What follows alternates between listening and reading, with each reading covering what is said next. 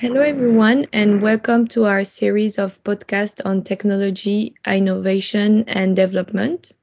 In today's podcast, we will discover two innovative ways of collecting information in the development and humanitarian field: Geographic Information Systems, G I S, and Remote Sensing. I'm Aileen, and it is a pleasure to be joined by Eugene Apindi Ocheng. Hello, Eugene. Thank you so much for joining me today to discuss this topic.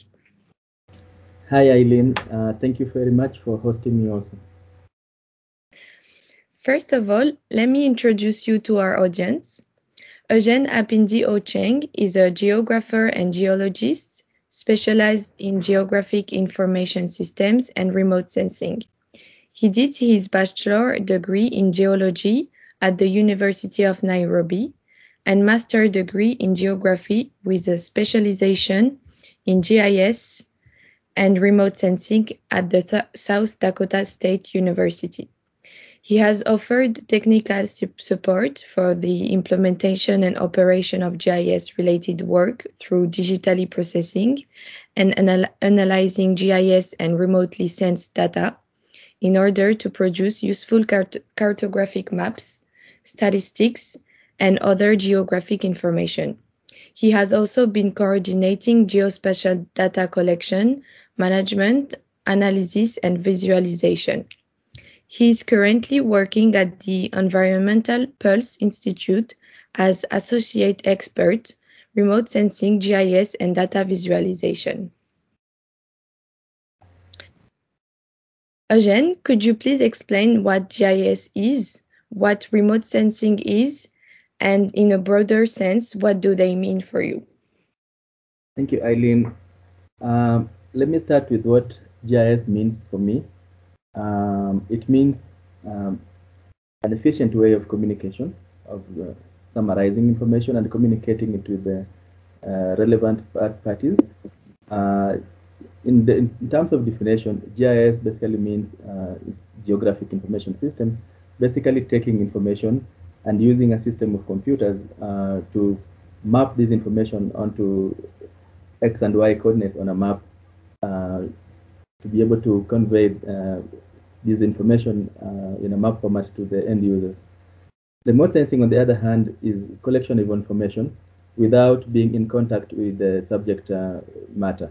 For example, uh, the taking of images using uh, satellites or uh, drones or cameras, that constitutes remote sensing. Back to you. Thank you for this definition. As I said previously, you are a geographer and a geologist, but most, but most of your experience comes from your specialization in G I S and remote sensing. So I'm wondering what led you to this specialization? Uh, it's an interesting story, uh, Aileen. I started off as a geologist, graduating from the University of Nairobi in two thousand two. After that, uh, I started my career as a research assistant Uh, for some of the professors working at the University of Nairobi, and they were looking at uh, malaria and cholera cases in Lake Victoria Basin. Part of my work col- involved collection of data in the field. After the end of the collection of data, we had a one-week workshop uh, introducing all of us to G I S, and from then on, I fell in love with the, with, with, the, with G I S. Uh, later on, joining South Dakota State University uh, and specializing in G I S and remote sensing, and uh, from then on, uh, my career has, has revolved uh, around the G I S and remote sensing. Thank you. It's really nice to see how passionate you are. As there are a growing number of development and humanitarian organizations that are equipped with such techno- technological tools, I wanted to know your point of view and to what extent is this that important to be specialized in G I S and remote sensing in the development or humanitarian field?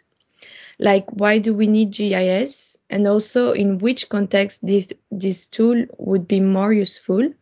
Um, for instance, is it more efficient in the context of food crisis, poverty, or in a post-war context? I think this is a very important and relevant question, Aileen. Uh, G I S is important in this field because, number one, we're able to generalize information uh, and visualize it in a, in a format that people understand quickly. That's in our map. And once we do that, then uh, the actors in the humanitarian or development field are able to pinpoint exactly where they need to be on the ground, rather than guessing uh, using you know Excel files or or large tables. Uh, once this information is is mapped uh, and and and shared, the information just that's generated is able to influence decisions at a higher level, and such decisions can can be life-saving or you know um, can impact the lives of those on the ground. And so I think uh, these kind of technologies are relevant in this field because of that. Uh, also, they're relevant because they, they are timely. You're able to do things faster and to share information quickly, particularly uh, because you're able to share information online. You're, you're able to edit information and share it as you edit it online. And so the time difference between when you get uh, data from the field and when uh, information is, is, is put on the desk of, of, a, of a decision maker is much, much shorter. And the decision maker is able to understand this information much better than when you get the raw data from the field. Likewise, remote sensing also helps with gathering of information without getting to the exact uh, to the field. For example, in areas that are uh, are war zones, most of the time you are not able to go there to measure, for example, water quality, to estimate how much uh, agricultural output is going to be there during a particular year. But using remote sensing tools, you can be able to do this kind of uh, gather this kind of information remotely, and generate uh, data from it, and inform decision makers on what they need to to do in terms of planning or interventions in such areas. Thanks, Aileen. Thank you, thank you very much for this. Um, Eugene is a former colleague at Impact Initiatives, an organization focused on improving the impact of humanitarian and development action through data, partnerships, and capacity building programs. Therefore, I had the chance to accompany him in his deploy deployment to Amman, Jordan, to work for the Syrian mission.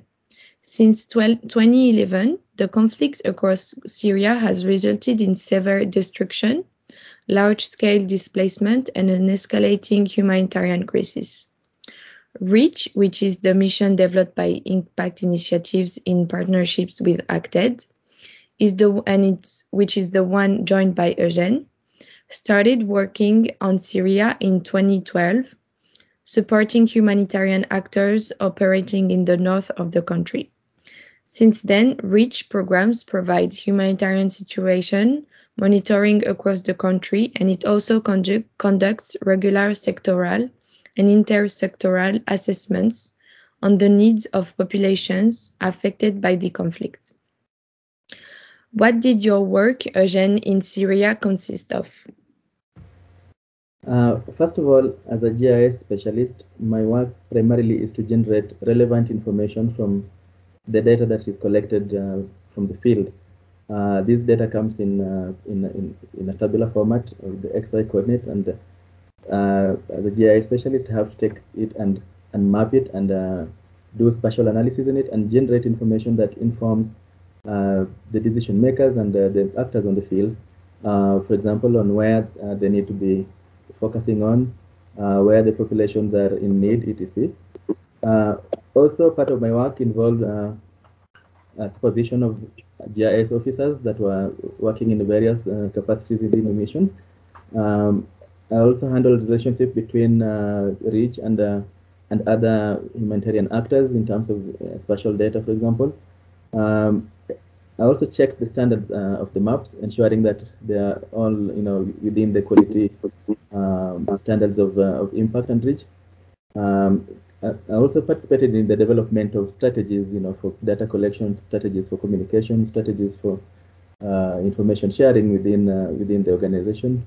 And lastly, uh, I, I, I participated in a proposal writing uh, process. And as you know, uh, most of these organizations depend on uh, on writing proposals and get, getting funding from various donor agencies. So part of my work was also to contribute in, in you know, this kind of uh, Uh, proposal writing uh, for the purpose of funding. Thank you. Um, could you tell us how crucial is it to have this type of data in Syria? Yeah, uh, G I S information is crucial in a in a crisis such as Syria because we we have um, an intersectoral uh, approach in in most of uh, of the activities that we had, uh, and to combine these in uh, various uh, information into into one uh, one package is kind of difficult if you're not uh, using a, a a tool like G I S. Within G I S, you're able to combine, for example, uh, healthcare information, uh, education information, uh, food security information, all in one uh, in one map, uh, and this communicates better and faster to to, to the actors, uh, the humanitarian actors in the field. Uh, this is, is one of the uh, major advantages that G I S has over uh, other other you know, professions or other sciences, uh, in that we're able to combine information together and overlay it. Uh, and generate inf- areas of, of ma- main focus areas, uh, and thus uh, we're able to now communicate, you know, to the decision makers to make faster decisions on where they need to put investments, uh, and this uh, helps in, you know, uh, in speeding up, uh, in, uh, speeding up responses to to areas in need. Thank you very much. Um, I was curious, what type of infrastructure was available in the field to do G I S? Also, um, was there a need to collaborate with the government, or did you mostly work with other organizations or the private sector? I, I must say that uh, Impact Initiatives and REACH uh, and ACTED, for example, uh, provided us with uh, uh, immaculate uh, infrastructure for conducting our work, both in the field and in the offices. Um, I spent one hundred percent of my time in Amman, so I never got to the field in, in, in Syria. But even uh, our compatriots in Syria were able to get the software that they needed. They were able to access internet, and they were able to access uh, our servers. And so they, they were able to, you know, uh, to continue collecting information on the ground and doing analysis and doing the mapping even in the field, and communicating with us uh, in the offices. So in, in, in such, uh, I would say that uh, the, the infrastructure was great. Um, but and, and then we also communicated and collaborated mostly with international organizations, a little bit with the private sector, uh, because we don't have, uh, I mean, being that we are, we are a humanitarian organization and not for, for profit, it's very uh, difficult to collaborate with the private sector, especially because the data that we collect is already paid for by, by donors. Um, most of the collaboration we had with private sector was uh, for data patches in, in, in cases where we could not access the data uh, from other international organizations. For example, we need, when you needed to get satellite images uh, that were not available from other international organizations, we would buy them from uh, the private sector. Thank you. Um, you touch here a lot of inst- interesting themes, including data protection, that we will discuss later on. As I learned from you, G I S and remote sensing are used to increase our efficiency in collecting information. But would you have any point of improvement to suggest in order to be more efficient, even more efficient? In terms of results, I was wondering also, how was, how do you get feedback from your maps? What types of results can you see after produce, producing a map in the context of development and humanitarian aid? I think in terms of uh, efficiency, one uh, one factor that I would try to stress is uh, the time duration between uh, when data is captured in the field and when an information product is put out. Uh, I think most of us need to work uh, in shortening that time duration uh, to a minimum as minimal time uh, possible, because uh, for example, in this uh, humanitarian sector, the situations are usually very fluid, and if you collect inform- data today and uh, take a month or two to produce the information and share it with the with the actors, it might be too late. So we need to work uh, fast, you know, you know develop better systems to to collect the information and, and uh, clean up the data, analyze it quickly, and uh, put out information uh, and fact sheets faster so that you can uh, be able to keep up with the changing uh, times on the ground. Uh, secondly, in the question of uh, On, on feedbacks, whenever we put out a product, uh, afterwards we have an M, we, we had an M and E uh, monitoring and evaluation uh, unit that would uh, fo focus on, uh, on on on the number of users that downloaded this information, the feedback that we got from uh, our partners and the actors on the ground, uh, and that kind of uh, stuff. Uh, and this informed uh, the impact that we had, the information we shared had.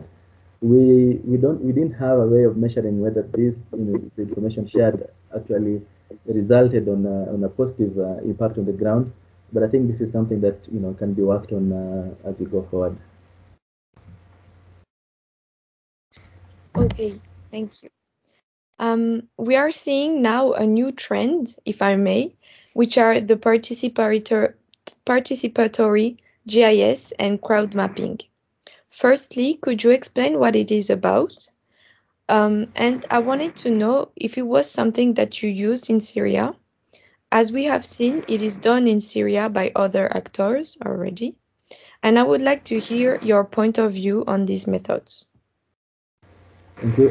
Uh, participatory G I S or crowd mapping is whereby um, we informally collect information uh, from people that have, uh, for example, smartphones uh, in the ground. Um, so basically, they would uh, they would collect information and and upload it into a central database. Then we download and uh, analyze and uh, and map the information. It is a powerful tool uh, in places that are data scarce. Uh, the only caveat is that you, for you to be able to use this tool, you, you need to be able to uh, maintain some sort of uh, internet connectivity. Uh, this is something that's a challenge in most places that are uh, in a crisis. Uh, whenever the internet connectivity is there and you have sufficient uh, pool of uh, a population that can be able to to use their smartphones for this kind of activity, then it is a it's a major major boost in terms of uh, collecting data in data scarce situation. Uh, secondly, I think the other uh, downtime for using participatory G I S is that you need to be able to set up a system of uh, validating the information coming from from the field, because uh, not everybody that is sending you information or data is uh, uh, conversant in what you're trying to achieve with this data, and so some of them might not give you uh, accurate information uh, or accurate data from the field, and so you must have a system of uh, of, of validating what comes from the field and. Uh, And eliminating what looks like uh, suspicion, suspicious data, and keeping what uh, looks like uh, the, the data that you that that that's real. I think. Very interesting to hear your point of view. Um, there are critiques on G I S, remote sensing, and the use of technology in general, uh, which touches debates like such as data protection, collaboration with the private sector, and the idea that local populations are not considered enough. What will be your answer to these critics?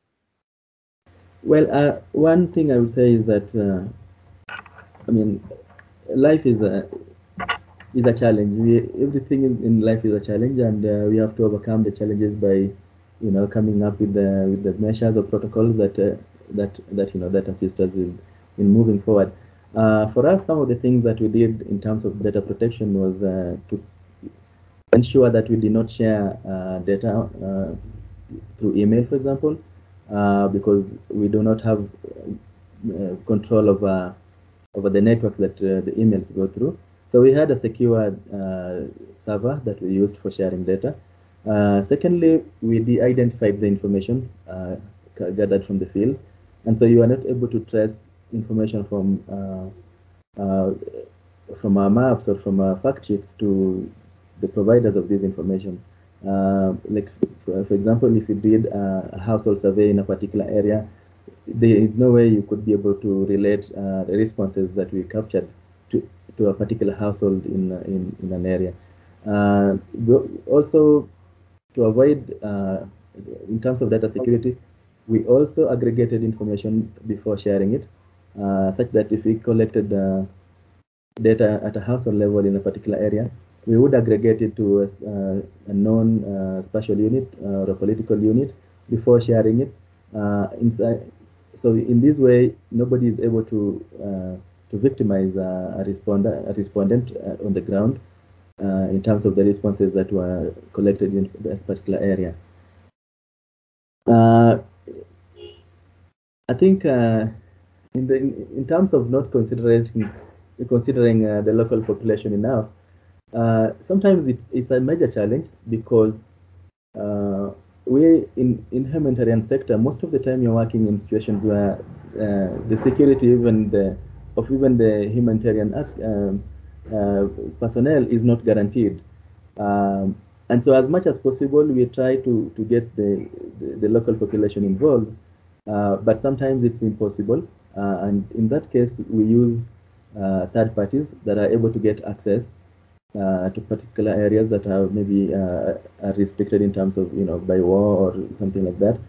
Uh, but in, in situations where you have full access, uh, then we always always have that interaction with the with the local population to give us their feedback and to give us the information directly from uh, the horse's mouth, you know, so to say.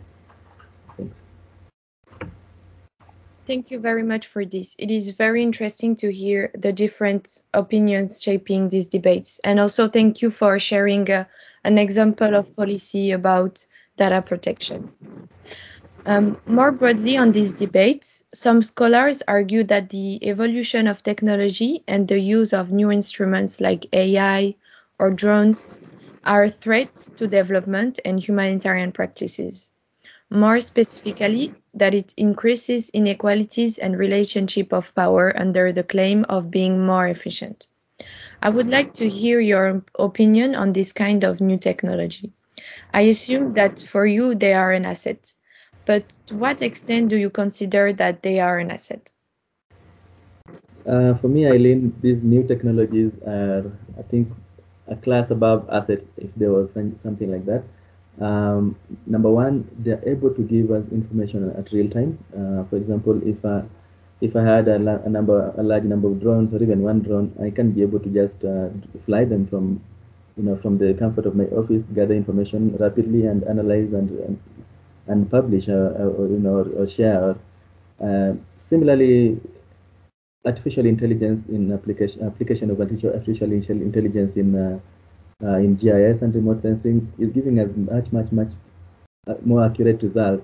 For example, if you're trying to estimate uh, population of people in a particular area, for uh, let's say a country that has not done uh, population census over a long period of time, you can you we can use uh, you know remote sensing and G I S techniques to at- estimate uh, uh, population. And with artificial intelligence uh, or machine learning, this improves accuracy tenfold or maybe a hundredfold, uh, and and it's much much cheaper than even conducting a census itself. I think uh, in, I think you mentioned uh, you know a divide between the those that are able to do it and those that are not. Uh, in my opinion, given that uh, these technologies are actually even will uh, drive down costs of conducting data collection and analysis, et cetera. They will be able to even bridge that divide much better than uh, things are right now. All you need to do is to focus uh, more on uh, educating people in, in, in these technologies and and how they are applicable in the in, you know in, in G I S and remote sensing, and how to you know disseminate information that uh, is generated. Thanks a lot for this. Um, to conclude this discussion, I would like to know what will be the future of G I S and remote sensing for you. Uh, I think in the future of G I S and remote sensing probably is already here.